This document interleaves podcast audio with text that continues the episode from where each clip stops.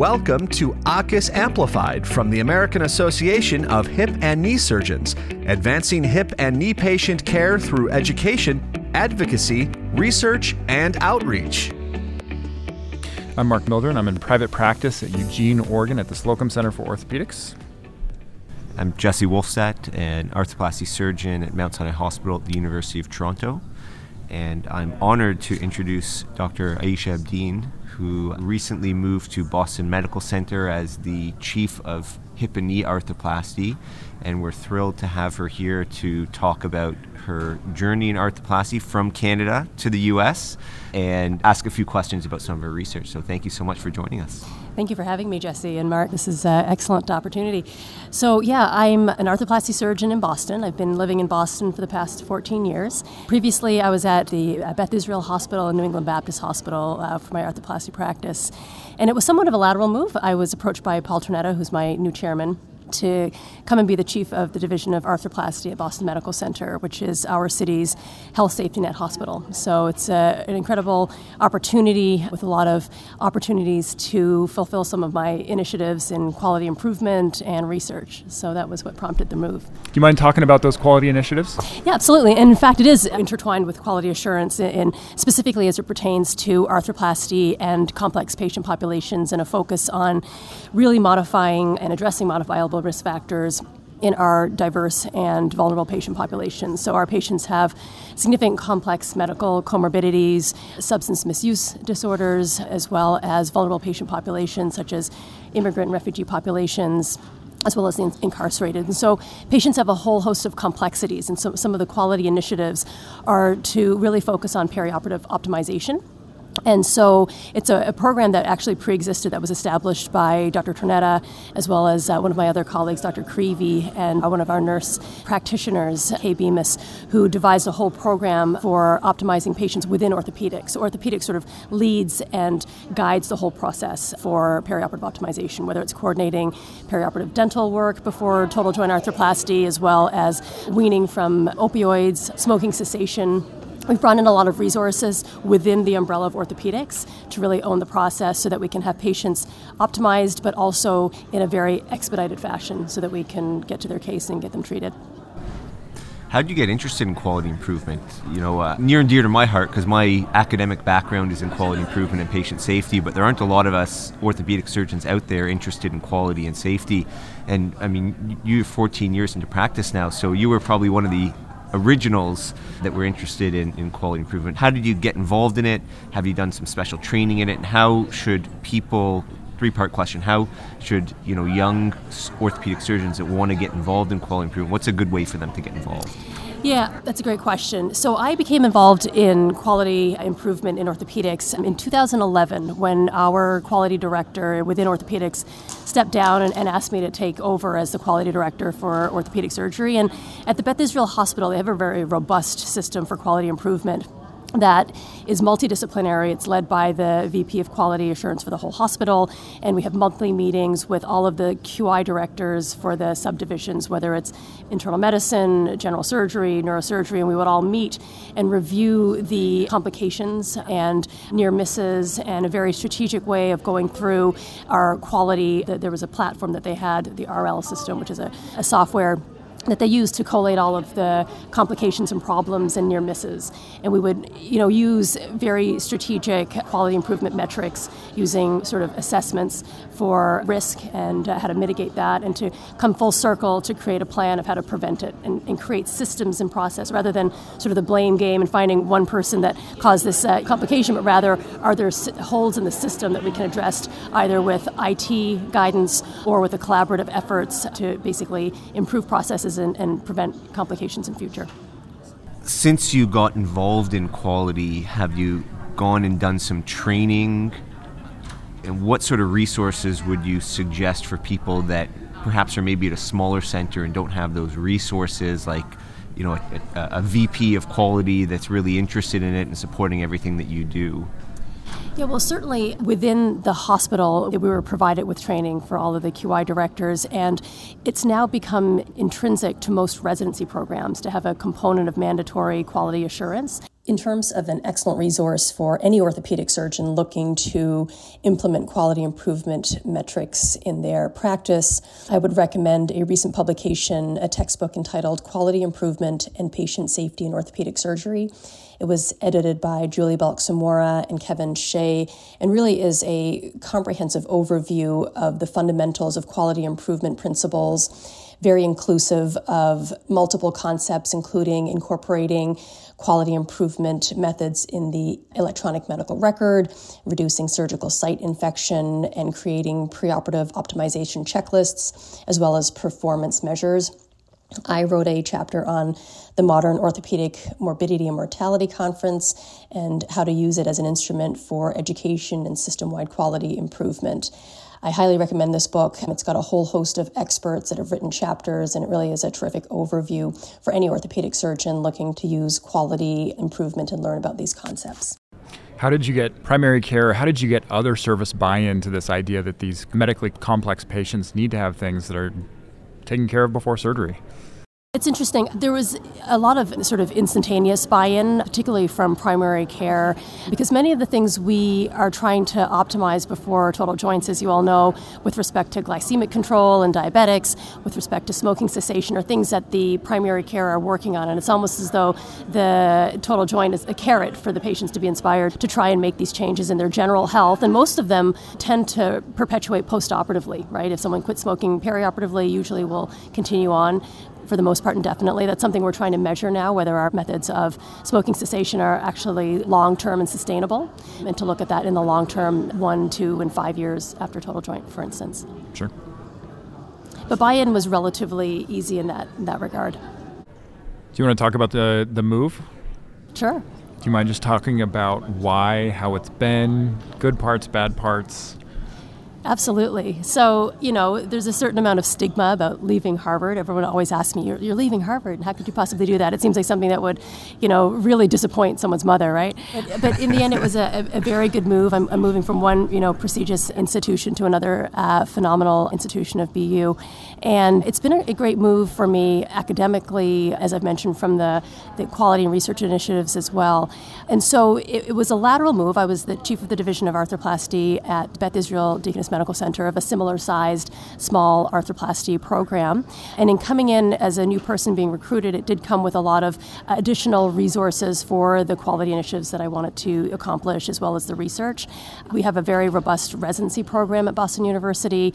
I was very excited that we also have a fellowship, and it's really been wonderful to train sort of the, the spectrum uh, of trainees from medical students on up to having a fellow, uh, which has really been terrific. As I've mentioned in the setting of the uh, Health Safety Net Hospital, you know, we really are the last stop for patients that have no other sort of resources. And as such, you know, we see a wide range of pathology, um, revisions that are very complex, multiply operated patients that really have nowhere else to go. And so, you know, it, it's great that we're able to give high quality care in the setting of such complex problems. Yeah, I'm sure that's really rewarding. It is. And, and what also has been a benefit at Boston Medical Center is that the resources exist for the support. So, you know, secure housing can be a problem for many of our patients, but we have the resources to be able to, you know, not solve every problem, but be able to at least support patients in the perioperative period and to, to have them have stable housing, potentially moving forward sort of indefinitely after that. Likewise with substance abuse perioperatively as well. So the resources exist and everyone's very collaborative, and I found that to be a very positive aspect of my practice. So I've got to ask a burning question. You're born in Newfoundland, you've moved west, Montreal, Hamilton, Calgary, then out to California, and you stayed in the US. Why did you leave Canada? That's an interesting question. So that was actually not in the plans. Uh, as you mentioned, I was born and raised in Newfoundland. I gradually moved my way westward. My residency was in Calgary. Then I moved to Los Angeles, and I did my fellowship in Los Angeles at USC. Then moved to Manhattan actually, and did a, a fellowship in orthopedic oncology for two years. And during that research year, I, I, met my husband, who was living in New York at the time and is not in medicine. He actually is a, a, bond trader. We ultimately, for jobs that you know were reasonable for, for both of us, and it came down to just in terms of my degree of specialization in his field that it needed to be a, a larger, more cosmopolitan city. And so Boston was where we settled, and we've been there ever since. We're both very happy with uh, our professions, and our three kids have been born in Boston, and so that became our new home. But I, I do cu- miss Canada. yeah, I was curious what that was about too. Um, we're keeping that in. uh, do you mind talking about your smartphone app? Absolutely. So, this was an interesting project that um, I did with my colleagues at Beth Israel, looking at the implications of a smartphone app on patient compliance. So, it really is important, as we all know, for educating patients around total joint arthroplasty and why we do what we do, right? For instance, can we improve compliance with the chlorhexidine showers preoperatively? And can we improve compliance with going to the dentist, smoking, all of these aspects? And this particular study looked at compliance with chlorhexidine showers, specifically to see if that would be improved by reminders leading up to surgery, as well as a perioperative hydration drink. And so we were experiencing prior to the study a, lot of slightly prolonged due to hypotension. And the thought was, well, can we preoperatively hydrate in keeping with what is very commonly a part of an ERAS program, enhanced recovery after surgery? And so many programs have already in- introduced this, but we thought, well, can we improve compliance by having someone's smartphone send them reminders? And so what we did in fact find was that it did improve compliance in aggregate with these metrics, but it's difficult to measure. So what, was our final measure as to whether or not the patients were truly compliant was simply what they reported to the nurse. And so that was one of the limitations of the study. I think there's a lot more work to be done on the use of smart apps as well as wearable devices in terms of compliance, both in the preoperative period with the things that we measured, as well as potentially postoperative physical therapy regimens and, and various other protocols. I think there's a, huge variety, but one of the limitations can be, of course, access, and that's one of the things I'm finding at this stage. The majority of people actually have cell phones regardless of, of socioeconomic status. It's very widespread and ubiquitous. However, to ensure that people are able to use them and have the support whether it's from family members to be able to use their devices and get the information. I was just going to ask compliance as far as, you know, a, a, lot of the patients that we operate on are older and some of them, you know, the eyesight's not great. And so having them install an app, use an app can be somewhat problematic. Is that something you ran into with this study? Yes, exactly right. And so what we found we needed was to have internal support and we recruited our nurse navigator as one of the tasks they would do would be to help the patient download the app and to engage a family member. So you can actually have a, a third party party so that the third party is also receiving the notifications and reminders alongside the patient. That's really helpful. I'm sure on a similar note, like English not being a first language for some patients may make it a little bit difficult and perhaps maybe not as usable. So Again, one of the quality initiatives that I have is, is really to focus on patient literacy and education, and that's something that is really a challenge in practice in my current setting. And so, more than 30% of my patients don't speak English, and it's a variety of languages.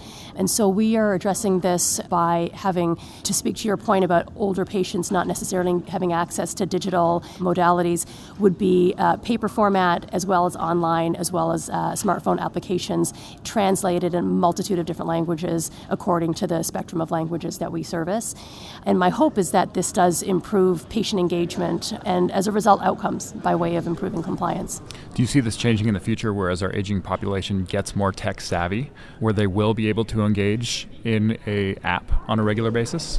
Certainly, I anticipate that would be the case. And I think we're in this transition zone where we still have the, the patients that, that are, are not quite as savvy and comfortable using these devices, and we don't want to eliminate people's options of getting the information. And that's why I think we need to be able to provide it in multiple media, if you will, so that they can have access.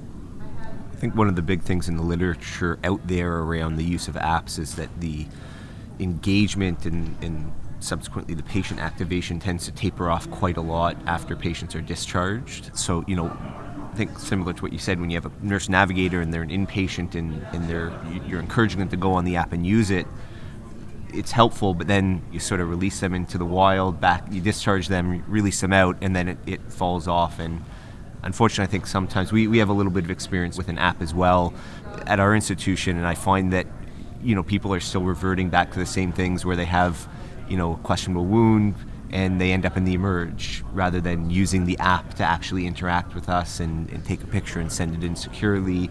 So finding a way to keep the patients engaged with the app, I think, is going to be really critical. And I think ultimately we still need the human touch, and I think that's why these programs will fail unless they're supported with someone such as a nurse navigator or personnel to be able to be that liaison between the technology and the surgeon.